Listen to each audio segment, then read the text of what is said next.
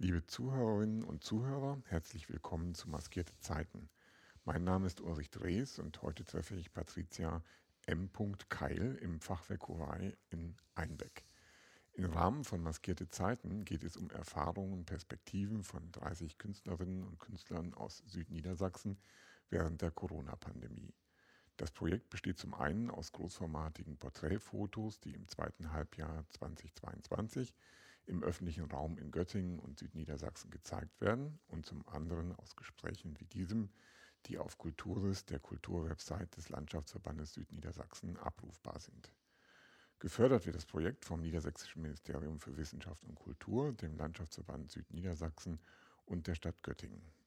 Meine heutige Gesprächspartnerin Patricia M. Keil ist als Künstlerin auf vielen Ebenen aktiv. Patricia, was würdest du sagen? Bist du so etwas wie eine Stadtkünstlerin? Unbedingt. Geworden. Hat sich eingeschlichen. Also früher war ich so, so im, im Kunstnetz äh, aktiv und irgendwann habe ich gemerkt, okay, die große Fläche liegt mir ja auch. Also ich habe da so eine ähm, Komfortzone überwunden, weil so klein, das ist ja dann immer so machbar, aber mal Sachen anzugehen, wo man denkt, ach, das kann ich gar nicht, aber es geht ja doch. Das war sehr schön. Und seitdem bin ich immer öffentlichkeitswirksamer geworden und dadurch auch mutiger.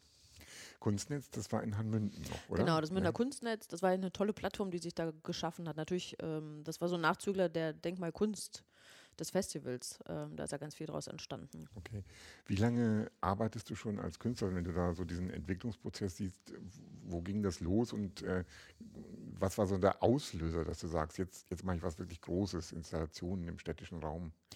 Das Denkmal vom Kunstfestival ja, tatsächlich. Okay. Also angefangen habe ich mit, was weiß ich, mit 20 äh, Bilder zu kopieren. Ich sage den Künstler jetzt nicht. ähm, da wurde ich öfter angefragt und davon habe ich echt eine Weile gelebt. Okay.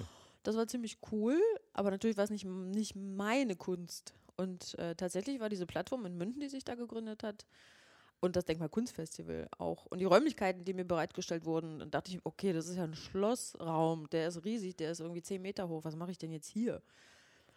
Also das, ich wurde da so eingeschubst. Ja, und dann dachte ich, okay, was machst du denn jetzt draus? Ja. Und ähm, diese, diese Perspektive, dass du in der Stadt lebst, dass du große Räume mit Kunst gestaltest, äh, das ist ja auch immer eine, ein Ankommen an einem Ort, ein Ankommen in einer Umgebung, wo Menschen leben, gerade so städtischer Raum. Und dann plötzlich, um auf die Pandemie zu kommen, bricht dann sozusagen irgendwie sowas wie die pandemische Erfahrung über diesen Raum rein, in dem du Kunst machst. Wie hast du das empfunden? War das irgendwie so ein, oh Gott, jetzt geht's nicht mehr? Oder hast du gedacht, äh, was jetzt? Die Open-Air-Kunst ist natürlich, hat den Luxus, dass sie auch begangen werden darf, trotz Pandemie. Die Leute sind ja doch vereinzelt spazieren gegangen mhm. und haben mhm. sich die Street Art angeschaut mhm. oder die Installation, je nachdem. Also der Luxus, äh, den, den durfte ich dann doch nutzen. Okay. Die Leute haben das jetzt hier in Einberg natürlich nicht so vor Augen. Was hast du hier gemacht? Also was kann man von der Straße aus beim Spazierengehen von dir hier sehen? Also ganz viel Street Art, allein drei, drei äh, Murals, ne, riesen Wände haben wir gestaltet ja. oder habe ich gestaltet. Martin, mein Mann, hat mir oft äh, Händchen gehalten und auch mitgeholfen. In 14 Meter Höhe alleine war mir dann doch zu heikel. Und das Frieda Mobil, das ist ein, äh, ein, altes Auto von meinem Papa, das er uns geschenkt hat. Das musste ich dann natürlich unbedingt als Kunstwerk ähm, gestalten. Es fährt nicht mehr, aber es steht noch und man kann es besichtigen ja. und Fotos machen. Okay. Und ähm, wenn du diese Wahrnehmung hattest, okay, spazieren gehen, die Leute sehen noch, was ich mache. Hattest du auch so ähm, zum Beispiel eine Vernissage, die, das habe ich von anderen Künstlern gehört, die dann abgesagt werden mussten. Die hatten sonst eher so Ausstellungen im ähm, Galeriebereich, aber gab es auch Momente, wo du sagst, oh, jetzt hat mir die Pandemie doch irgendwie was verhindert, was nicht ging? Wir haben ja ein Jahr lang einen Künstler gefeiert. Das war letztes Jahr zur Pandemiezeit tatsächlich. Den Franz Testnik ist ein Eibecker Künstler, der wurde leider vergessen und jetzt wollten wir ihn einfach wieder aufleben lassen. Und dann haben wir, okay, ähm, ich habe eine mega Art Kunstperformance geplant zu seinem 100. Geburtstag. Er ist seit zehn Jahren tot. Auch mit Judith von Adler Dance aus Göttingen. Also mit ganz vielen Tanzgruppen, Hip-Hop, Breakdance, äh, Jazzdance äh, Chören, das wäre ein Riesending gewesen. Und da habe ich wirklich schon 70 Prozent alles fertig gehabt und dann ging halt nichts. Und da bin ich noch ein bisschen sauer. Das ist auch immer noch alles da. Ja. Und ich glaube, irgendwann kommt auch die Zeit, dass man das wieder umsetzen kann. Der wird natürlich nicht mehr 100 Jahre alt, Ja, also das na Event ja, ist klar. durch. Ja. Aber es wird ein anderes Event kommen, an dem wir das Ganze umsetzen können. Wenn du sagst sauer ähm, auf die Pandemie. Ja, Okay, ich war echt angepisst. Pandemie nimmt dich in Acht. Patricia ist Arschloch. sauer auf dich. Das verstehe ich gut. ähm, wie ist denn das? Hast du ähm, hier, also die, du bist auch hier in der Tango-Brücke im Kulturzentrum hier in ähm, Einbeck aktiv mit deinem Mann Martin Kai. Ähm, wie, wie habt ihr so die, die Künstlerszene, Künstlerinnen-Szene hier in, in Südniedersachsen und auch vielleicht darüber hinaus, ihr habt ja auch überregionale Kontakte, wahrgenommen? Waren die alle so vergleichsweise unbeeindruckt vom Geschehen, wie das jetzt bei dir und, und den Möglichkeiten, so große Installationen zu machen war? Oder gab es da auch so erheblichere Spuren? Ja, auch natürlich traurige Spuren am Anfang, aber wir, auch da sind wir ziemlich schnell umgeswitcht auf, auf Online-Konzerte oder das, was halt so ging. Ähm, aber natürlich ist denen viel mehr weggebrochen, klar.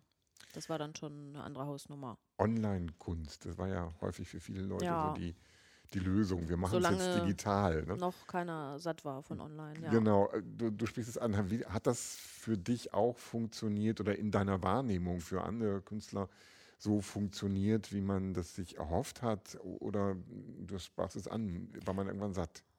Das ist kein Ersatz, Mhm. natürlich nicht. Mich hat das überhaupt nicht gereizt, das, da irgendwo auch irgendwas mitzumachen online. Ähm, du brauchst ja die Nähe, Mhm. auch zu den Menschen. Ähm, und auch bei den, bei den Online-Konzerten. Beim ersten Mal waren es irgendwie 800 Zuschauer, beim zweiten Mal 120 und dann wurden es immer weniger. Ja. Ne, das ist so. Und auch wenn du online Kunstausstellungen siehst, natürlich ist es immer noch besser als gar nichts, um Mhm, Gottes Willen, mhm. aber Du hast es erwähnt, warum hat dich das, ähm, also du sagst, der Kontakt zu den Menschen war für dich, was fehlte. Nun ist das ja bei anderen Künstlern auch so. Die leben ja auch im Grunde vom Kontakt zu Menschen. Ob jetzt eine Galerie besucht wird, wo eine Ausstellung ist, oder ob ein Künstler auf eine Bühne tritt. Ähm, hattest du so das Gefühl, von Anfang an zu wissen, du willst keine digitale Form für dich ausprobieren, sodass das gar nicht erst angedacht hast oder gab es so einen Moment, wo du vielleicht im Andenken gemerkt hast, nee, ich komme da für mich nicht weiter? ja, also wir sind ja keine Musiker, die auf der Bühne stehen und Applaus brauchen, der motiviert. Also wir haben da wirklich eher Sachen gemacht, bereitgestellt Mhm. und kam natürlich Feedback per E-Mail oder sowas. Mhm. Auch unterschiedlichster Art natürlich. Ähm, das ist eine andere Form von, von Resonanz, die man da braucht oder hat. Mhm. Ähm, wenn du für dich überlegst, ähm, hattest du eine Idee, dass du die, die Pandemie irgendwie äh, künstlerisch abbilden willst, dass du damit thematisch irgendwas machen willst? Eine Idee, also irgendwie war ich da gar nicht für, weil ich so viele eigene Sachen schon im Kopf hatte, die ich nicht umswitchen wollte auf Pandemie. Das haben ganz viele gemacht, fand ich auch in okay, Ordnung. Ja. Ähm, aber tatsächlich habe ich noch eine Idee. Ob ich es jemals umsetzen werde, weiß ich nicht. Ähm, soll ich das schon Ja, sagen? bitte, also es gibt ja diese bei diesen ähm, Corona-Tests diese kleinen Beutel, Ja. wo Biohazard draufsteht. ja. Irgendwie reizt es mich daraus, was zu machen, weil wir natürlich zwei kleine Kinder haben, die müssen jeden Tag testen. Und ich habe hunderte von diesen Beuteln. Und ich finde diesen Bezug von Kind und verseucht, also irgendwas macht das mit mir. Ich weiß noch nicht, was daraus Mhm. wird, aber irgendwie habe ich Lust, da irgendwas draus zu machen, ja. Biohazard, ja, das hört sich ja auch irgendwie gefährlich an. Mhm. Ne? Das ist ja irgendwie so ein internationaler Level, auf dem man irgendwie Warnsignale ähm, wahrnimmt. Hattest du ähm, so eine Situation von Angst auch während der Pandemie, wenn äh, ja einfach das Geschehen so über einen hinwegrollt und man im, Fernsehen die Bilder sieht von, von, von Leichenwagen in Italien irgendwie, äh, kriegt man dann auch persönlich Angst, obwohl ja hier ähm, in Deutschland so krasse Bilder nicht zu sehen waren. Und ich häufig höre, dass Menschen das Gefühl haben, wir sind so einigermaßen glimpflich durchgekommen irgendwie. Ich glaube auch, wir sind sehr, sehr weich davon gekommen. Deshalb kam das bei mir nicht, nicht auf. Ich habe eine schwerkranke Freundin, die hat eine neue Lunge. Mhm. Da dachte ich auch so, oh, pass bitte auf, irgendwie. Das, ich glaube, sie war so die einzige Person, bei der ich wirklich so tiefe Angst hatte. Mhm, mhm. Ansonsten nicht. Klingt jetzt vielleicht ähm, salopp, aber nee. Ja, ich glaube, dass, dass da, da darf jeder auch so seine individuelle Position zu haben. Irgendwie, wenn man, man kann Angst um andere Menschen haben, wenn man viele Menschen, die sich Sorgen um ältere Menschen gemacht haben. Irgendwie so, wenn man Freunde hat, Freundinnen, die durch Vorerkrankungen besonders gefährdet waren, dann macht man sich Sorgen um die. Aber ich kenne auch ganz viele Menschen, die ähm, sagen, nein, so richtig persönliche Angst um mein Leben hatte ich in dem Sinne nicht. Wie war das mit, ähm, mit Angst um ähm, ja, wirtschaftliches äh, Überleben ist jetzt vielleicht zu viel, aber um so die eigene wirtschaftliche Entwicklung. Du, wir sitzen jetzt hier auch im, im Fachwerk Courrier, das ist im Grunde auch ein Einzelhandelskonzept, wo du deine Sachen und ich vermute auch die Sachen anderer irgendwie sozusagen anbietest. Ähm, das heißt, du warst auf der Ebene vom, von Ladenschlüssen, von Lockdowns betroffen. Ähm, du hast ähm, über, das, über die Tango-Brücke mit, mit Kulturszene zu tun, da konnten auch nicht die Veranstaltungen. Kommt man da auch mal ins Grübeln und sagt, wie soll das alles weitergehen? Oder warst du da eigentlich immer zuversichtlich? Also ich habe mich ja mitten in Corona-Zeiten mit dem Laden selbstständig gemacht, äh, mit dem Fachwerk. Da hatte ich erst Zeit, das umzusetzen, ehrlich gesagt. Mhm. Diese ganze Kulturarbeit, die bedarf ja einer monatelangen Vorarbeit. Und das, die Arbeit war ja schon getan und dann konnte es halt nicht stattfinden. Da dachte ich, okay, hm, Lehrraum und dann holst du mal deine ganzen Ideenzettel raus und dann ist Fachwerk Corey quasi wirklich geboren.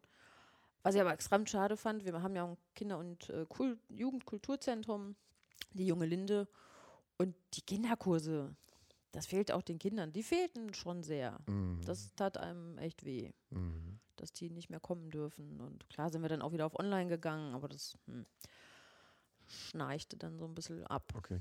Also das Thema staatliche Hilfen beantragen, Förderprogramme, war das für euch relevant? In der Tangobrücke hat uns das geholfen. Wir konnten aufgrund der staatlichen Hilfen oder Förderprogramme ähm, diese ganzen Online, ähm, die ganze Online-Technik quasi kaufen. Ja. Eine gute Kamera und Mikros und sowas. Und ähm, in der jungen Linde war das nicht der Fall. Okay. Also es war eher auf die Tangobrücke bezogen. Und ähm, die, die, äh, das Beantragen, äh, war das schwierig oder also habt ihr das als relativ ähm, ja, zugänglich empfunden? Das Beantragen war relativ zugänglich ja. und ungewöhnlich unkompliziert. Okay, also, also das sagt auch jemand, der in gewisser Weise so in der, in der Praxis steckt, weil ihr viel auch mit, mit ja. äh, Förderprogrammen arbeitet und immer wieder darauf angewiesen seid. Ja. Ähm, Habt ihr äh, das von anderen Künstlern auch so gehört? Also, weil da höre ich zum Beispiel ganz unterschiedlich. Manche sagen, oh nein, die, die, gerade die erste Phase der Hilfsprogramme, die aufgelegt wurden, die ging total an der, am Bedarf vorbei und dann wurde es besser. War das bei euch ähnlich in der Wahrnehmung vielleicht von anderen Leuten her, von euren Netzwerken? Also bei den ähm, Teil, unterschiedlich. Mhm. Teilweise waren die, die, die Künstler, also die Musiker, die haben das auch als positiv empfunden.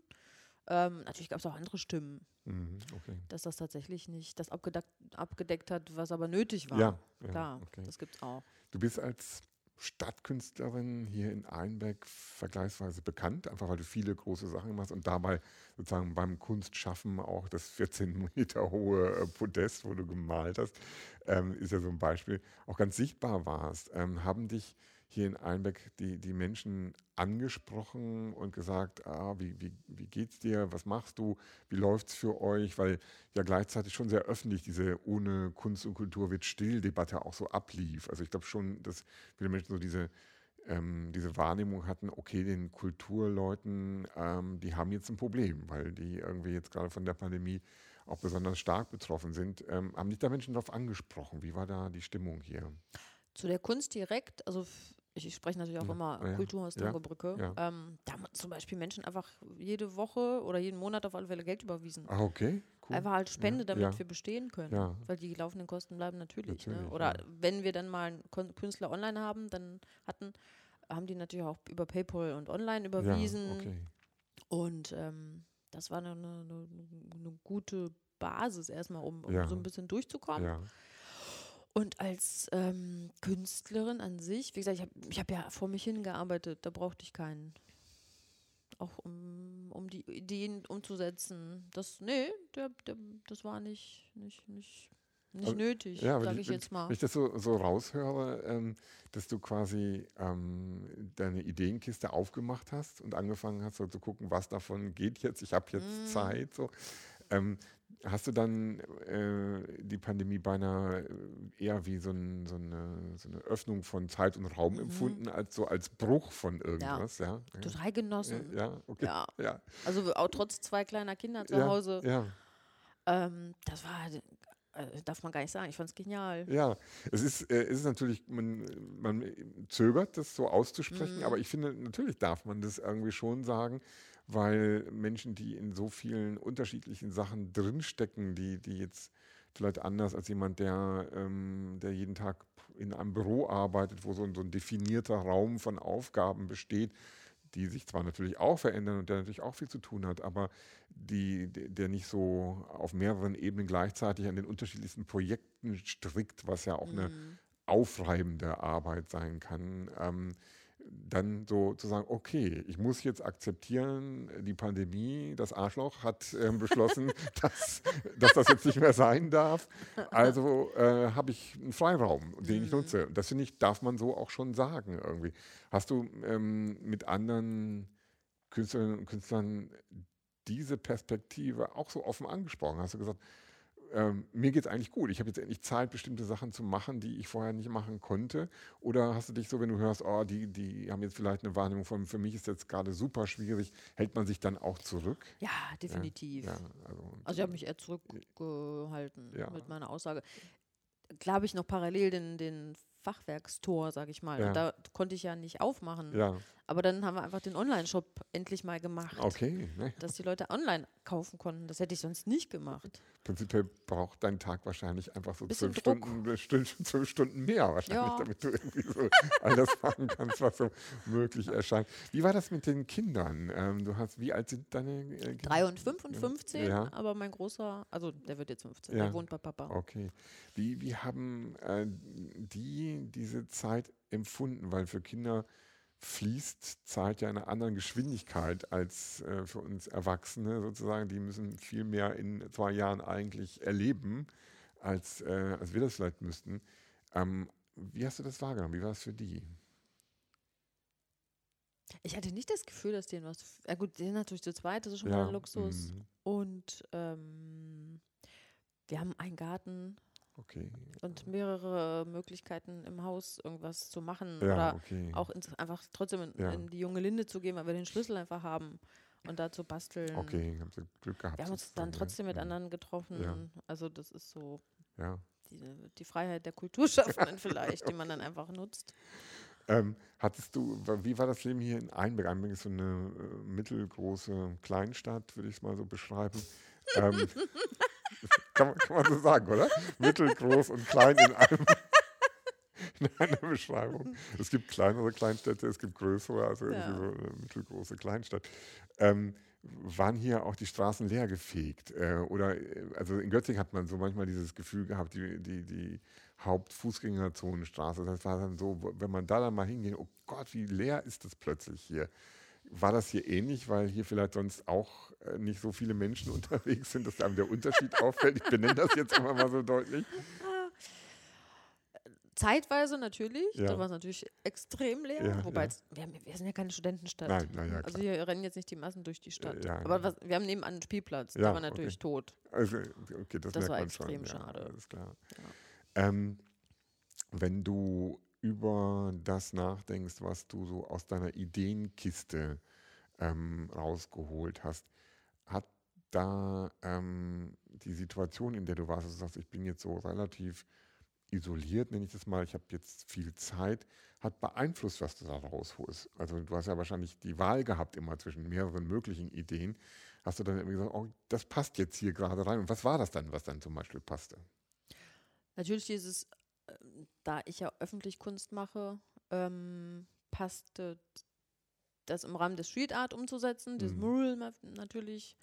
Ähm, aber auch, das hatte ich ja erwähnt mit meiner Freundin Valeska, die Mhm. Lungen, äh, die neue Lunge hat, dass man das Projekt, was ich schon mal gemacht habe vor fünf Jahren, ähm, wieder bearbeitet, weil mich das Thema natürlich doch und auch mit, mit äh, Atem, das Thema war einfach Rückkehr der Luft.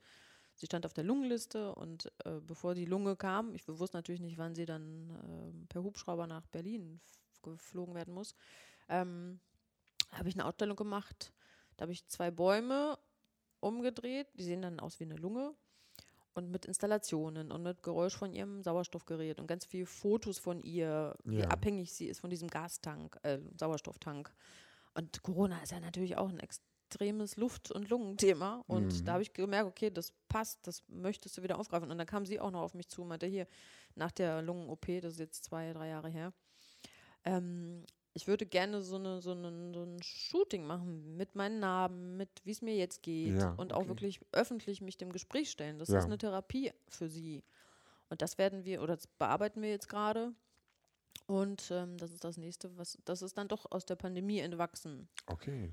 Ja, aber das ist ja äh, schon dann so ein klares, da, kann ich den Bezug sozusagen auch jetzt so von außen sofort irgendwie erkennen. Mhm. Also, weil du hast beschrieben, ähm, Corona-Atemwegserkrankung, äh, Erkrankung, trifft es jetzt wahrscheinlich medizinisch nicht wirklich, aber ähm, man hat ja schon so dieses Gefühl, Ja. dass es gehört in diesen Kontext rein. Und hat sie dann, ähm, als sie beschloss, sie möchte mit ihrer spezifischen Erkrankung auch nochmal so in der Form an die Öffentlichkeit gehen, was ja für in dem Sinne erkrankte Menschen wahrscheinlich auch immer so ein ähm, gleichzeitig Überwindung, aber eben auch so Impuls ist, zu sagen, ich habe das jetzt geschafft und ich möchte, dass andere vielleicht von dieser Erfahrung irgendwie profitieren können.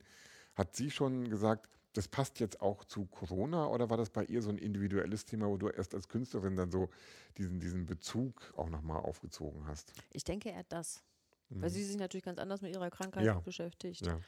Sie ist auch nicht der angsterfüllte Mensch. Mhm. Im Gegenteil, man muss ja schon eher sagen, hier jetzt, ne, mal Mundschutz bitte, Mhm, sonst fühle ich mhm. mich hier nicht wohl.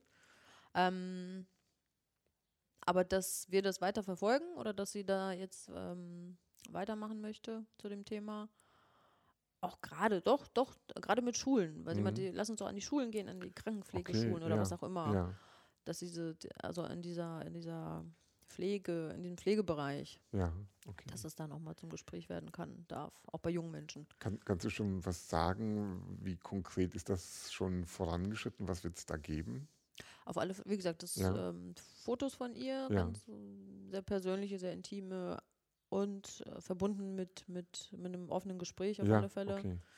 Ähm, ich habe dann noch was in Entstehung für mich. Also ich, ich würde natürlich gerne wieder diese Bäume aufhängen, weil das Ja. einfach, die hingen an einem Kran. Das war schon eine große Installation, auch natürlich im Stadtbild. Mhm. Und das würde ich aber außerhalb Einbecks machen wollen. Wo Am zum- liebsten wäre mir Charité in Berlin. Okay. Ähm, ist sie Weil operiert sie auch worden. operiert Mhm, wurde dort, okay. genau. Aber da müssen wir noch ein bisschen Arbeit leisten. Das kann ich mir vorstellen. Da eine Genehmigung zu kriegen, ist wahrscheinlich gar nicht so einfach. Aber, wenn, wenn Kunst für dich so, ähm, so gedacht funktioniert, ähm, ist das nicht eine, mh, also woher kommt der Impuls, so rauszugehen? Also wirklich so zu sagen, ich will jetzt so auf dem Platz vor der Charité oder hier in Einbeck so, so in die Öffentlichkeit, wo niemand äh, einerseits ja Eintritt zum Beispiel bezahlt. Ne? Also es ist kein, kein, keine Veranstaltung. Es ist auch nicht so, dass du, ähm, dass du sagen könntest, ähm, hinterher kauft jetzt jemand die Bäume an der Lunge und stellt sich die mit einem Kran in den Garten oder sowas ähnliches. Ähm, was passiert da in dir als Künstlerin, wenn du sagst, das ist meine Idee, die möchte ich irgendwie so unter die Leute bringen? Äh, erhoffst du davon eine, keine Ahnung, eine, eine berührende, aufklärende, informative, Nachdenken, zum Nachdenken anregende Wirkung? Oder ist das einfach so, dass du sagst, für, in meinem Kopf ist diese Idee so stark, ich kann jetzt nicht anders, als die irgendwie auch so plakativ unterzubringen? das ist ziemlich egoistisch, Ja. warum ich das mache. Ich, also ich glaube, jeder Künstler zweifelt an sich. Ja, Und ist das gut, was du da machst oder nicht? Und ich werde es ja nie erfahren, wenn ich das dann nicht mache. Und wenn ich es in klein mache, im kleinen Kreis, dann kriegen es vielleicht Freunde, Bekannte mit, die Ja. finden das dann gut. Ja. Da wird ja selten Kritik vielleicht kommen.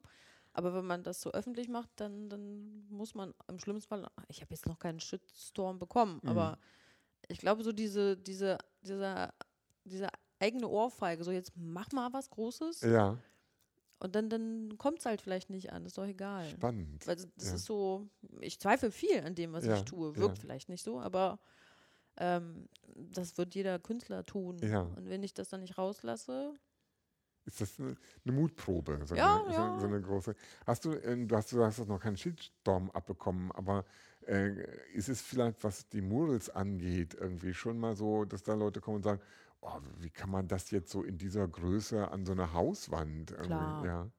einerseits finden sie es mutig, da in Ja. der Höhe zu malen Ja. und so groß und ähm, wie gesagt, ich bin ja oben auf dem Steiger, ich kriege keine Kommentare mit, aber manchmal klebt ein Umschlag mit 20 Euro und Danke. Und, Oder wenn man dann runterkommt, äh, kriegt man wirklich warme Worte. Das ist dann, Mhm. das füllt einen total auf. Passiert auch mal, dass man quasi inkognito äh, dann vorbeiläuft und dann hört man Leute sagen, oh, was ist denn das? Was für ein Quatsch. Das habe ich hier vom Laden tatsächlich manchmal. Okay, Dass sie das nicht verstehen. Klar, ich kann nicht daneben stehen und Ja, das erklären, ja. warum ich jetzt Fachwerk fotografiere und auf Dinge bringe, die man tragen kann. ja, Das ist dann echt witzig. okay. Da kann ich dann so aus dem Hinterhalt kommen und dann die Leute wirklich äh, zu einem Gespräch einladen. da da freue ich mich dann immer. Wie, wieso, ähm, wieso fotografierst du Fachwerk und bringst es dann auf Sachen, die man tragen kann? Weil man da sonst nicht drankommt und viele sehen es einfach nicht. Es ist so weit oben ja, und wir haben uns auch da wieder Steiger geliehen, sind dem Neidkopf echt bis vor die Nase gefahren. ja, Und, und so kriegt man natürlich wunderschöne Motive, als wenn man das ebenerdig hochfotografiert. Die Perspektive. Ich einfach, einfach ganz nah sein, Ja. dem Objekt. Und das wiederum dem, den anderen Menschen vor die Nase halten. Du kommst aus Hanmünden, das ist irgendwie eine Fachwerkstatt. Du bist jetzt in Einbeck, ist eine Fachwerkstatt. Ähm, nicht jeder, der in diesen beiden Städten gelebt hat, hat diese Identifikation mit Fachwerk für sich entdeckt, glaube ich. Ähm, wieso beschäftigt dich das als Künstlerin so? Weil ich glaube, die Häuser haben so viel zu erzählen und also die haben ja so eine bestimmte Aura an Mhm. sich. Hm. Aber ich, der Bereich Fachwerkmarketing oder das, was ich rund um Fachwerk mache, ich weiß nicht, ob das die Künstlerin in mir ist Mhm. oder eher die Denkmalaktivistin, die sagt, Okay. hey, äh, das ist es wert. Ne? Das, ist, Ja. das gehört ja auch zu unserem Leben. Ja. Das sind kunstvolle Schnitzereien, natürlich ist es auch Kunst. Das Ja. ist die älteste Street Art, äh, die es gibt. Okay. Ja, Vielleicht würden, die Leute, die die Graffiti in, äh, in Rom an die Wände gemalt haben, Ja. das nochmal anders sehen. Oder Das so. heißt ja aber auch Graffito, das ja, kommt ja von ja, Ritzen. ja, genau. ja, Und aber was, äh, wenn, du, wenn wir darüber sprechen, die, die Sachen, die in dem Fachwerk an Verzierungen, an, an Street Art enthalten sind, ähm, wo, wo kannst du da die Parallele zu moderner Street Art sehen? Beschäftigen die sich schon mit, äh, mit Alltag, mit, mit ähm, übergeordneten Themen? Ähm, hier ist ja Street Art ähnlich. Man, man liest irgendwie manchmal äh, irgendwas, einen simplen Spruch oder sowas ähnliches. Das ist jetzt vielleicht noch nicht Street Art, aber sobald es sozusagen so ein bisschen gestaltend wird und man auch so erkennt, da hat jetzt jemand wirklich mit einem Anspruch auch was rüberzubringen, was an eine Wand gemalt oder sonst irgendwas gemacht sozusagen, dann hat man ja auch immer gleich so als Betrachter, was soll mir das jetzt sagen? So kann ich mich jetzt, ist das reine Ästhetik, hat das eine Botschaft, beschäftigt sich das mit irgendwas? Und da geht mir das oft so, dass ich bei so Arbeiten im öffentlichen Raum eher so das Gefühl habe, dass die sich auch mit öffentlichen, gesellschaftlichen Themen auseinandersetzen. Irgendwie so, wir hatten in Göttingen ähm, so, so Bilder, die sich äh, an so Kanalwänden mit Migration zum Beispiel beschäftigen. Und das war dann auch sofort so ein Thema, was irgendwie in der Tageszeitung verhandelt wurde, über das Menschen gesprochen haben, irgendwie den, äh, und, und gleichzeitig was Kunst. Ist das auch dein Verständnis von, von Street Art? Und passiert das bei Fachwerk? die hatten natürlich eine andere Intention. Mhm. Ähm, erstmal gab es auch Kataloge Ja, ah, der okay. Zimmermänner, dann konntest du dir aussuchen, ich will die und die Rosette okay. und die Fachwerkmuschel. Ja. Ähm, das war eine Mode, das war ein Trend. Klar gab es auch Inschriften, die sehr persönlich waren. Mhm. Ähm, die haben dann wirklich auch eine gewisse Tiefe, die kann man aber oft gar nicht mehr lesen. Mhm. Ähm, oder, na klar, Lateinisch. Ähm, aber auch, ich sehe das eher als Mode tatsächlich. Mhm. Oder man wollte protzen. Man wollte ja Mhm. zeigen, das war ja die Schauseite des Hauses. Ja, Du wolltest einfach sagen, ich habe Kohle, ich kann mir das leisten und dann, okay. ich zeige auch noch meine Wappen. Das war eher so ein, so ein Prestige-Ding. Aber da wurde jetzt zum Beispiel nicht mm, durch, durch irgendwas Kritik geübt an, am, am Rat einer Stadt zum Beispiel oder am irgendeinem Gegenteil. Adligen oder Also sowas. Gott wurde ja gefeiert, Ja, die Kirche ja, und der Rat. okay. Ja, Also klar. jetzt, wenn ich mich jetzt mit den Inschriften hier in Einbeck so Ja, okay. beschäftigen soll. Ähm, und hast du manchmal das Gefühl, wenn du hier in Einbeck durch die Straßen läufst, dass man mehr aus dem Fachwerk, was man hier sieht, machen könnte, indem man das zum Beispiel erneut mit, mit Inschriften versieht, indem man irgendwie erneut äh, Zimmerleute oder selber irgendwie dazu bittet, an, an prominenten Stellen, wo immer früher dann vielleicht diese, diese Neidköpfe oder Figuren oder was immer waren, selber wieder neu was dran bringt. Oft ist ja das auch verloren gegangen und einfach durch Mhm. so eine Schlichtheit ersetzt worden. Ist da der Impuls da? Ja, das ist Das ist eine Idee aus der Ideenkiste. Ach so, okay. Äh, vor zwei Wochen war hier ein Schnitzworkshop oder letzte Woche. Aha. Da habe ich uns ein Familienwappen gemacht. Das ist ja auch nicht zeitgemäß Nein, typisch. ja, ja. Ähm, es gibt, das wird dann auch in die Wappenrolle eingetragen, der Heraldiker und so. Ach ja. Und ähm, das fand ich ziemlich spannend, dass wir, also wie- gerade wir als doch noch junge Menschen, Ja. 40 und fast 50, sagen, ey, wir wollen Familienwappen. Das ist ja irgendwie, das ist Mode von vor 400 Jahren. Ja. Finde ich cool, das aufzurollen. Und ähm, wir haben eine tolle Schnitzerin, eine Bildhauerin, die das Ganze jetzt nonstop, dieses Thema, wir schnitzen jetzt mal wieder was Modernes, begleiten mag. Okay. Mhm. Deswegen wollte ich das auch selber können Ja. Dass man, also diese Unabhängigkeit von anderen mag ich schon gerne. Ja, ich möchte okay. das selber ansatzweise können. Ja. Ähm, ausfallen kann ich das dann immer noch. Und ähm, ich fand halt so ein, so ein, so ein Tag, so ein Graffiti-Tag, Ja. geschnitzt äh, in Holz und dann am Fachwerk. Okay. Das war so vor ein paar Jahren tatsächlich eine Idee, die wir noch umsetzen wollen. Aber das geht jetzt natürlich, weil wir die Bildhauerin kennengelernt haben, die hier im Nachbarort wohnt. Ah, cool. Ähm, jetzt komme ich dann eben sozusagen zu, zu, wir müssen natürlich auch mal nochmal über die Pandemie sprechen. Äh, wenn, wenn Fachwerk, Kunst früher viel auch religi- religiöse äh, Inhalte hatte, Aspekte hatte, wenn Gott gefeiert wurde sozusagen. Ich stelle mir mal vor, dass Menschen im Mittelalter eine Krise wie die Pest, vielleicht als äh, erste Analogie, ähm, dann auch schnell in den Kontext von ähm, Gott hat die geschickt, äh, Gott, Gott hat uns da bestraft oder was ähnliches setzen. Äh, kennst du Fachwerkkunst, die sich auch mit so größeren Themen auseinandersetzt? Also, was ich, beschütze dieses Haus vor Krankheit. Äh, ist das, gehört das dazu sozusagen? Das ist so eine richtig typische Inschrift. Ja, ah ja, okay. Absolut. Ja. Also in, an sehr, schütze dieses Haus vor Feuer und Missgunst und so Okay, weiter. ja. Regional wurden sogar kleine Babykatzen mit eingemauert, Ja, ähm, um das Haus auch wieder vor Feuer zu schützen. Ja, also da gab es okay. dann auch absurde schon Dinge. fast Magie irgendwie. ja, ja, definitiv. Zaubersprüche. Und auch die Neidköpfe natürlich, Ja. die sollten vor bösen Geistern Ja, schützen. okay. Und also es ist witzig, die, die wollen ja alle was erzählen. Die Ja. gucken seit Jahrhunderten in die Stadt, was sie Ja. alles erzählen können. Das finde ich so cool. Hast du, hast du mit Murals, wenn du selber Street Art machst, auch vielleicht mal schon gedacht, okay, ich könnte jetzt auch mal was machen, was ein Haus beschützt? Hm, Oder seine Einwohner? das ist eine spannende Idee. Danke. dafür nicht, dafür nicht. Da, dadurch, dass es ja oft äh, blanke Wände sind, die no, relativ neu modern sind. Ja. Weil Denkmalschutz ist natürlich auch hier in der Stadt gegeben. Ich könnte jetzt kein Fachwerkhaus äh, be bearbeiten. Ja, Das ist dann doch eher nicht gewünscht. Wobei wir hier wirklich sehr flexibel arbeiten ja, dürfen. okay. Und uns auch in 14 Jahren ähm, eine gewisse Souveränität erarbeitet haben. Dass wir nicht die Schmierer sind Verstehe. oder Schmierer ja, holen, ja, ja. international. Ihr habt auch ähm, tatsächlich ja eben überregionale, internationale Ja. Festivals schon gemacht mit Street Art sozusagen. Und das hier in Einbeck muss man auch mal lobend erwähnen, ähm, ist ja auch eine Nummer, so das auf die Beine zu stellen sozusagen. Ähm, ja, aber nochmal zurück, äh, diese, diese Thematik von, von Krise, äh, wie sie dann in die Gestaltung von Architektur einfließt, sozusagen. Hast du ähm, heute hier im modernen Einbeck ein Gefühl dafür, ob Menschen sich so in so einer gemeinschaftlichen Erfahrung von hier ist jetzt eine Krise und wir müssen jetzt irgendwie alle zusammen was dagegen tun, unsere Häuser beschützen, um das äh, aufzugreifen. Gibt es da so eine, so eine gesellschaftliche Stimmung, dass du sagst, irgendwie so, die, die Menschen sehen eine Krise und wollen alle gemeinsam was tun? Also das, man hat das ja am Anfang der Pandemie gab es so diese Hilfsunterstützung, Nachbarn, Einkaufen, ältere Menschen irgendwie so helfen, die dann aber auch wieder sich auflöste. Wie war das hier in Einbeck? Hat, hat man in einer kleineren Stadt da vielleicht auch noch einen stärkeren Zusammenhalt erlebt, weil die Leute sich vielleicht äh, besser kennen noch?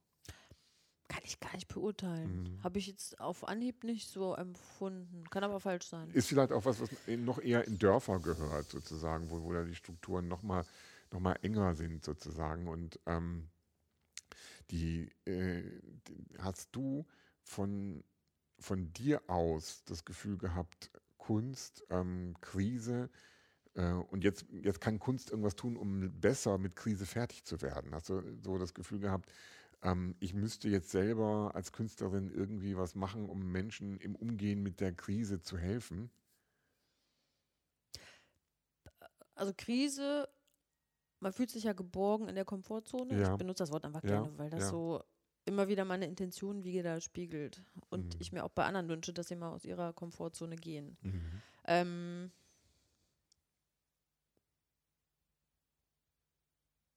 hm. Kannst du das auch schneiden? Ja? Nein, wir Oh. sind live. Was, Ich denke jetzt so lange nach. Nein, das ist nicht schlimm. Du darfst ja natürlich auch mal nachdenken. Also für mich ist halt der, der Zusammenhang interessant, ähm, dass äh, man, dass Menschen, die keine Künstler aktiv selber sind, eventuell dazu tendieren, sich an Künstlerinnen zu wenden und zu sagen, äh, in dem, was ihr macht, entdecke ich eine Reflexion, die mir hilft, mit, mit meinen Sorgen und äh, Gefühlen bezogen auf die Pandemie vielleicht ein bisschen einfacher umgehen zu können. Ich glaube, die Menschen, also als wir dieses Cessnick-Jahr Mhm. gemacht haben, den Künstler gefeiert haben, da kamen viele uns zu und es ist toll, dass ihr einfach weitermacht und Mhm, okay. dass ihr durchhaltet. okay. Und ähm, das tat den Menschen scheinbar doch gut, weil sie es Mhm. doch wahrgenommen haben. Mhm, mhm, Ähm, und die Möglichkeit geschaffen wurde, über uns, natürlich auch über andere, Mhm. ähm, sich Kunst anzuschauen oder Kultur zu erleben trotzdem. Es hat ja eine Ebene von auch tatsächlich so ähm, Zusammenfinden von, von Menschen, weil äh, wenn, gerade wenn Kunst im öffentlichen Raum stattfindet, wenn, wenn du eine Installation hier auf der Straße machst, dann steht da ja am Ende ähm, der Bürgermeister im Grunde neben dem Obdachlosen. Jeder Mhm. kann zugucken und, und äh, eine Position erleben dazu bei sich und sich auch austauschen mit anderen Menschen darüber. Und insofern hat ja Kunst so eine ja, äh, gesellschaftlichen Stellenwert von hier verbindet sich was. Hier, hier kommen Menschen zusammen in dem Erleben von Kunst. Und ähm, ich finde es als Mensch, der irgendwie zwar versucht, hin und wieder so kreativ zu sein, ich würde mich aber nicht zwingend als Künstler äh, bezeichnen, spannend, ähm, ob Künstler in dieser Wahrnehmung eine, eine Verantwortung entdecken, äh, auch eine gesellschaftliche Funktion ausfüllen zu wollen. Oder ob sie sagen, was ich ganz komplett legitim finden würde, nee, das, was ich mache als, als Kunst, als Künstlerin, ähm, das kommt aus mir selbst. Das muss einfach gemacht werden, weil ich dran, fest daran glaube, dass das wichtig ist, diesen Ausdruck, diese, dieses Projekt jetzt so und so umzusetzen. Verpflichtung hört sich ja immer negativ an, aber ich Mhm. denke schon, oder, oder das Verantwortungsgefühl,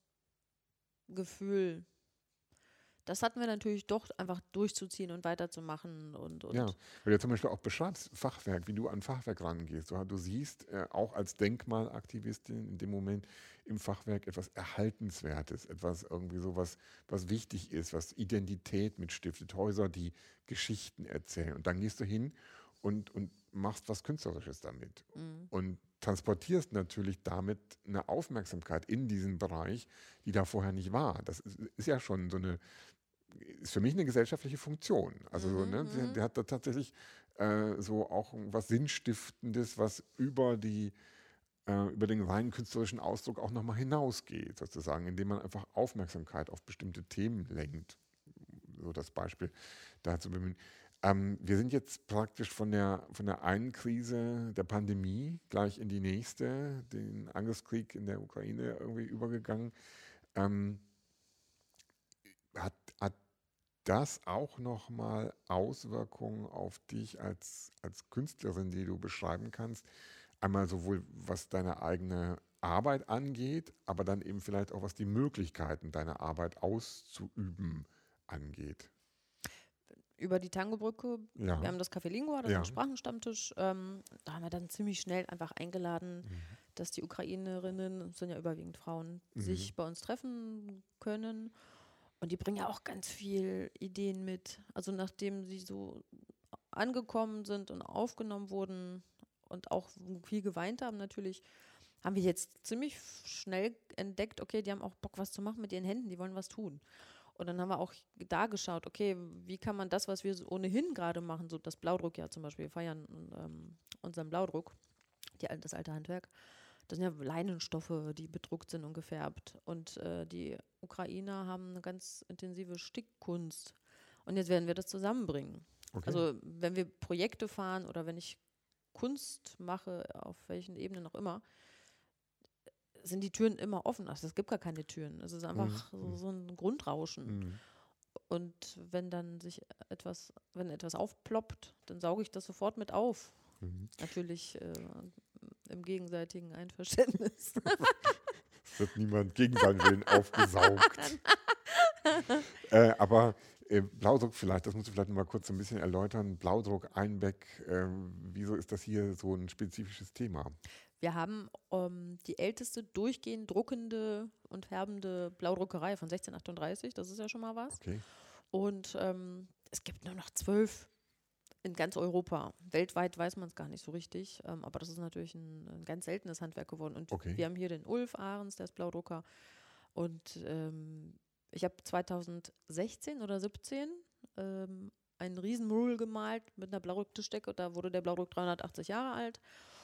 Weil ich einfach gedacht habe, hey, das ist ein Handwerk, das ist ja so viel Arbeit, was dahinter steckt. So, ein- so ein Stück Stoff, 27 Arbeitsschritte und dachte ich, komm, ne, dann machst du thematisch, das passt total schön zu Einbeck. Dann hatten wir gerade Street Art Meile und dann habe ich das an die Wand gebracht und ähm, ich glaube, das war so ein Startschuss für mich hier vor Ort. Ähm, so dann extrem wahrgenommen. Es ist ein sehr zentraler Platz in Einbeck. Und da habe ich schon so eine Fangemeinde gehabt auf einmal. Das war ganz schön. Und ähm, dann haben wir letztes Jahr das Cessnick-Projekt gehabt und er hat auch Holzschnittplatten. Und dann bin ich mit dieser Holzschnittplatte, die ja ähnlich einer Model ist, einem Druckstock oder wie ein, wie ein Stempel, Mhm. bin ich so in die hier, lass uns das mal ausprobieren. Und er war da sehr offen und flexibel. Und dann haben wir mit diesen Holzschnittplatten des Künstlers einfach Blaudruck gedruckt und gefärbt. Und an es sah ziemlich gehängt. cool auch. Ja. auch. Ähm, und da dachte ich, komm, jetzt läuft das Cessnick-Jahr aus, nicht, dass uns langweilig wird, machen wir doch mal ein Blaudruckjahr gleich Ja, okay. hinterher. Ja, alles klar. Und ähm, ja, das ist ein sehr, sehr intensives Projekt, so Kulturerbe zu feiern. Und ähm, auch da binden wir ganz stark das Fachwerk mit ein, ja, weil wir auch parallel mit den Denkmalpaten ähm, einer, einer jugendlichen Gruppe ähm, an einem Fachwerkhaus arbeiten, wo zufällig die Keimzelle des Blaudrucks ist. Also die haben da angefangen zu färben und zu arbeiten. das Die Familie Wittram, ja, ich glaube auch, Ja. es gibt keine Zufälle. Und ähm, was ich ja irgendwie hochspannend finde, ist, wie du quasi äh, durch deine ähm, Denkmalaktivistin in Einbeck Projekte umsetzen und Jugendarbeit machen und Künstlerin sein, Tätigkeit, wie du das alles so, so zusammenbringst sozusagen und ähm, dann aber immer auch mit diesem Bezug auf so historische Themen. Ne? Also ähm, ich glaube, du bist jetzt 41 Mhm. und ähm, äh, wie, wie ist das für dich? Empfindest du dich da als jemanden, der so in die ähm, Vergangenheit zurückguckt und sich da seine Inspiration holt? Oder äh, ist das für dich eigentlich eine total moderne Angelegenheit, was da mit dir und in diesem ganzen Kontext passiert? Definitiv. Also ich will ja Fachwerk Kipp machen. Ja, Also meine Kundschaft im Laden ist tatsächlich eher älter. ja, Es kommen aber auch ganz viele Junge, die sagen, hey, wie cool ist das denn? ja, Und genau das möchte ich eigentlich erreichen, weil die Jugend, wenn die begreift, dass das erhaltenswert ist, sie müssen die Fachwerkhäuser irgendwann angehen, zu Ja. sanieren, nicht die Ü60-Jährigen. ja, Ähm, deswegen möchte ich genau die Generation erreichen. Und ich glaube, ich bin noch in einem Alter, wo ich beide Zielgruppen erreichen kann. Die, die Älteren finden es cool, dass so ein junger Mensch wie Ja. ich das angeht und die Jüngeren verstehen langsam auch, warum das cool ist. okay. Ist, also äh, das ist vielleicht nochmal so, so eine Frage auch. Kann man, ähm, wenn du mit Jugendlichen, also sozusagen in dem Haus äh, arbeitest, ähm, haben die da so ein, äh, kommt der, der, der, der Geist dieses Hauses über sie? Du hast ja eben davon gesprochen, Geister, Geister haben so eine, so eine eigene Aura, irgendwie sowas, was so in ihnen ist irgendwie. Äh, spüren die das schon oder, und, oder musst du da erst ganz schön drehen, dass die sich entsprechend öffnen, ähm, um, um das reinzulassen?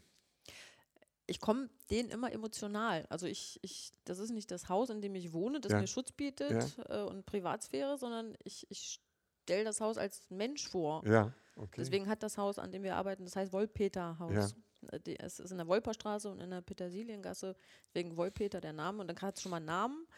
Dann ist eine Skelettbauweise, Fachwerk ist eine Skelettbauweise. Das kann man auch Okay. wieder gut auf Menschen transferieren. das ja. kann ich auch mit den Grundschülern schon Ja. machen, die verstehen das alles. ja, Ich so, guck mal, du kannst nicht hier ein Stück Holz wegnehmen. Das ist, als wenn du dir einen Oberarmknochen wegnimmst. Dann fällst du Okay. auseinander. ja, Und ähm, der Lehm ist, ist das, die Muskeln. Ja. Und, also das kann man ja, also und diese Häuser haben ja ganz viel Geschichte. Da sind viele Menschen ein- und ausgegangen.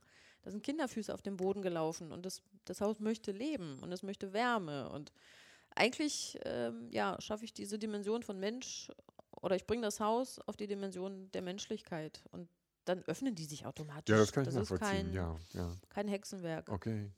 Aber spannend trotzdem, äh, weil ähm, man häufig erlebt, wie wenn, wenn Künstler, Künstlerinnen irgendwie sich mit Jugendarbeit auseinandersetzen, dann ist irgendwie so, ähm, ja, gib denen eine Spraydose in der Hand, stell sie vor die Wand und, dann machen die irgendwie sowas damit. Das ist so, finde ich, der, der Weg, den man immer wieder sieht, mitbekommt. Erstmal auch nichts dagegen, das ist auch schon mal so eine, eine Form von kreativem Ausdruck, von, von Reflexion.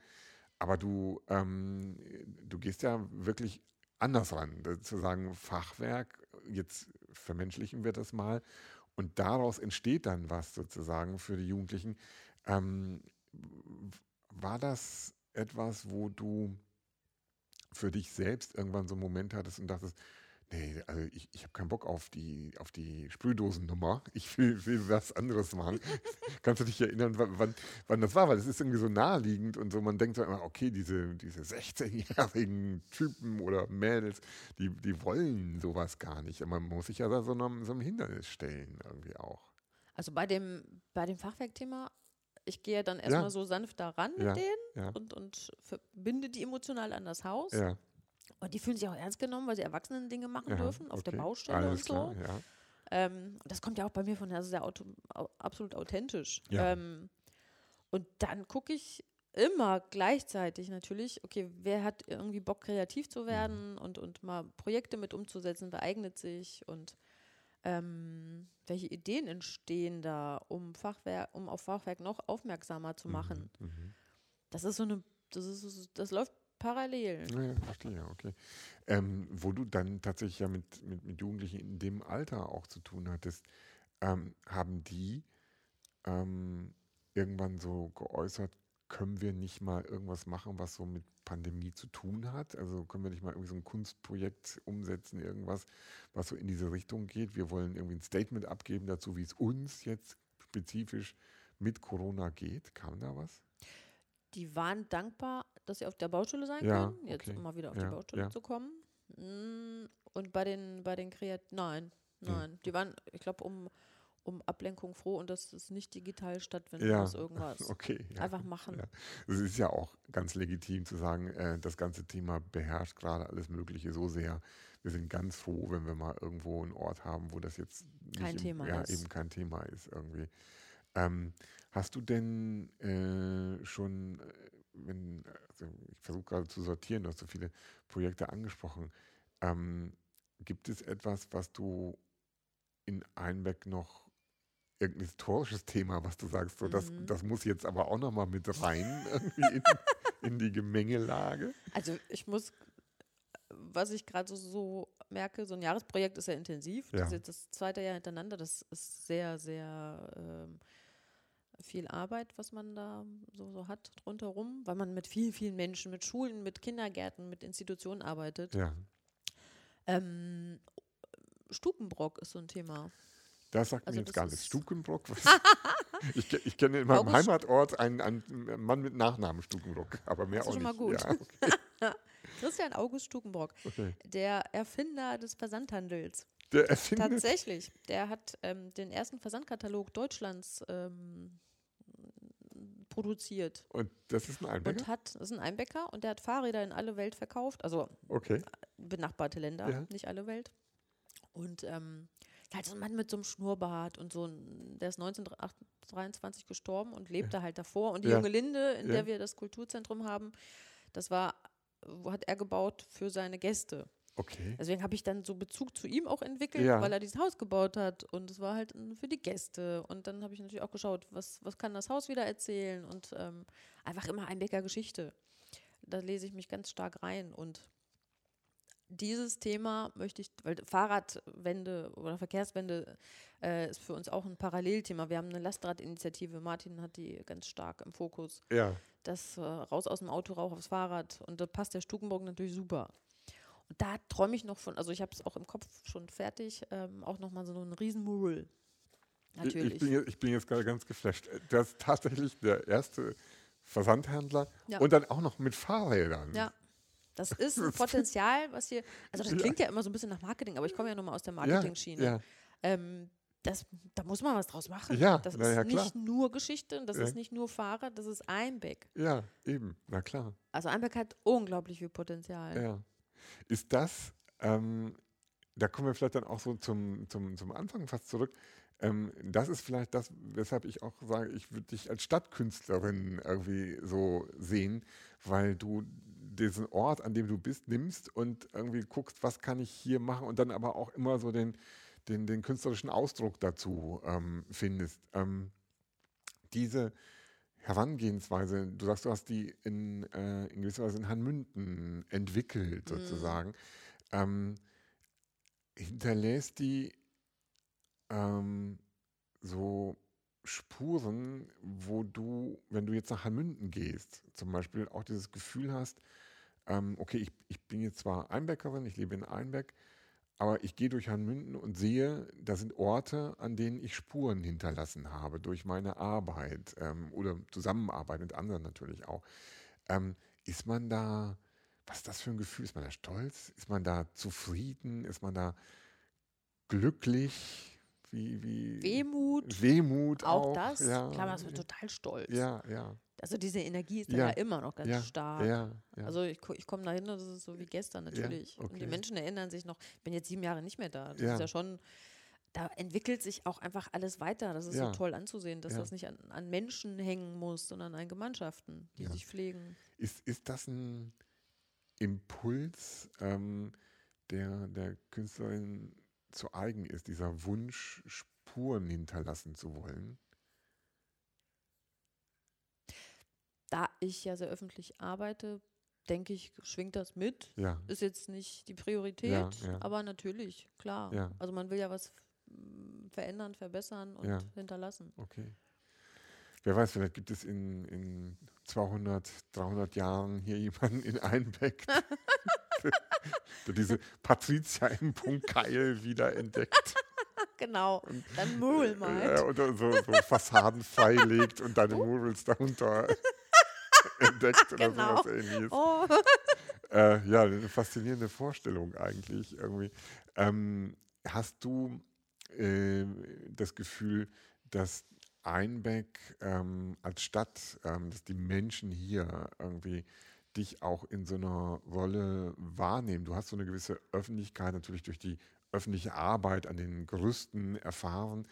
Ähm, haben die das Gefühl, oh, das ist hier unsere Frau Keil, die, die macht so viel. Nehmen die dich als Künstlerin wahr oder eher so als Aktivistin für Einbeck? Ich denke das zweite, ja. Aktivistin für okay. Einbeck. Ähm, hast du das Gefühl, denen dann auch erklären zu wollen, dass du da auch einen künstlerischen, künstlerischen Ansatz hast, dass, dass, dass du da äh, so mit denen auch über, diesen, über diese künstlerische Ebene in Kontakt treten willst? Oder ähm, lässt du die in ihrer eigenen Wahrnehmung sein, wie sie so sind? Wenn ich dazu komme, da mhm. fehlt mir hier natürlich diese, diese Freigeister-Szene mhm, dann doch. Mhm, mhm. das, ähm, ich habe das Gefühl, es brodelt hier gerade so ein ja, bisschen mhm. positiv. Ähm, aber noch ist diese Szene, die ich zum Austausch mir wünschen würde, nicht, nicht so da. Aber auch da wieder äh, ein Impuls. Also deine Arbeit, die von, von Martin, ähm, das, was hier so ins Brodeln kommt, sozusagen, ist das auch etwas, wo man ähm, ja auch einfach diese, diese Idee äh, äußern kann, Menschen wie ihr in einem Ort wie Einbeck, das ist ein verändernder Faktor und plötzlich irgendwie so gewinnen Orte wie, wie Einbeck ähm, eine, ähm, in, in, bestimmten Teilen eine Lebendigkeit oder eine, eine Freigeistszene, wie du das jetzt genannt hast, die mit der von viel größeren Städten auch vergleichbar sein kann? Oder bleibt das immer noch was sehr Spezifisches? Also äußert sich diese Form von kreativer Szene, von der du jetzt ähm, gesprochen hast, äußert sich das hier ähm, dann irgendwann vielleicht genauso wie in Hannover, Hamburg, Berlin? Oder bleibt das etwas, was so ähm, ja, Einbeck-spezifisch ist, weil es nur so funktionieren kann? Natürlich ist es Luxus, dass wir hier nicht überlagert sind mhm. von Kunst und Künstlern. Das äh, ist wirklich ein Luxus, Mhm. weil man dann äh, stärker wahrgenommen wird. Mhm. Mhm. Aber wir versuchen ja gerade, die, also wie gesagt, wenn es was nicht gibt, dann machen wir es oder Mhm. schieben es an. Mhm. Ähm, und somit machen wir in zwei Jahren, das planen wir jetzt schon, ein Projekt, ähm, das äh, Großstädter nach Einbeck holt für eine gewisse Zeit. Und da gucken wir natürlich dann auch, ähm, kommen die aus der Kunstszene oder, also wir haben ja so unsere Themen, die wir entwickeln Ja, wollen und ja. mit Menschen füllen und dann werden wir schon so ein bisschen schauen, dass die da positiv reinfließen, Okay. reinpassen. Habt ihr einen Zehn-Jahres-Plan? Martin? Nö. Sie, sie lächelt. Ich bin nicht ganz sicher, ob Also du wir nicht doch vielleicht oder Martin und Stick, sie sagen immer Einbeck plus 10. Ja, okay. Also nicht äh, ja, ja, Einbeck ja. 2032, sondern okay. plus 10. Plus 10, okay. Aber das, da, da muss ich jetzt doch noch mal kurz nachhalten. Ihr wollt Großstädter nach Einbeck holen. Als, Durch den äh, Laden auch ja. ähm, kam Nils äh, in meinen Laden. Ja, Äh, seiner Frau Rike und ihm wurde ein Schirm geschenkt mit Fachwerkmotiven von Ja. mir. Und dann kam er in den Laden, dann kam er ins Gespräch und er war schon sehr belesen über das, was wir so machen Ja. und erzählte von einem Projekt Summer of Pioneers. ja, Und ähm, tatsächlich ist es so, Großstädter kommen für ein halbes Jahr in Kleinstädte oder Ja. au- aufs Dorf sogar und Ja. ähm, mit der Auflage, sich ehrenamtlich einzusetzen für die Stadt in bestimmten Bereichen. okay. Und das planen wir jetzt 20, äh, für 2024. Davon habe Das ich ist sogar auch schon mal gehört. Das ist spannend. spannend, ja. okay. Und mindestens die Hälfte bleibt. ja, Die haben keinen Bock mehr auf 1000 Euro Wohnungen in, Ja. äh, keine Ahnung, in Ja. irgendeinem Stadtteil von Berlin für ein so muss Zimmer. laufen. Ja, Und das, das baut ja auch eine Szene auf. ja, naja, klar. Menschen okay. ziehen Menschen. Ja. Das- Das ist, das ist fast schon, das ist, wir, wir nähern uns nämlich dem Ende der, äh, der geplanten Stunde.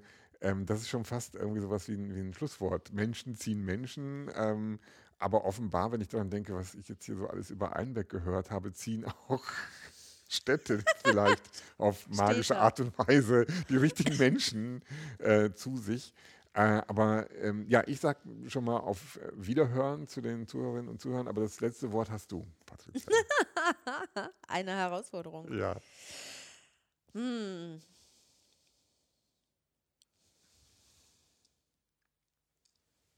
Raus aus der Komfortzone. Dankeschön. Auf Wiederhören. Danke.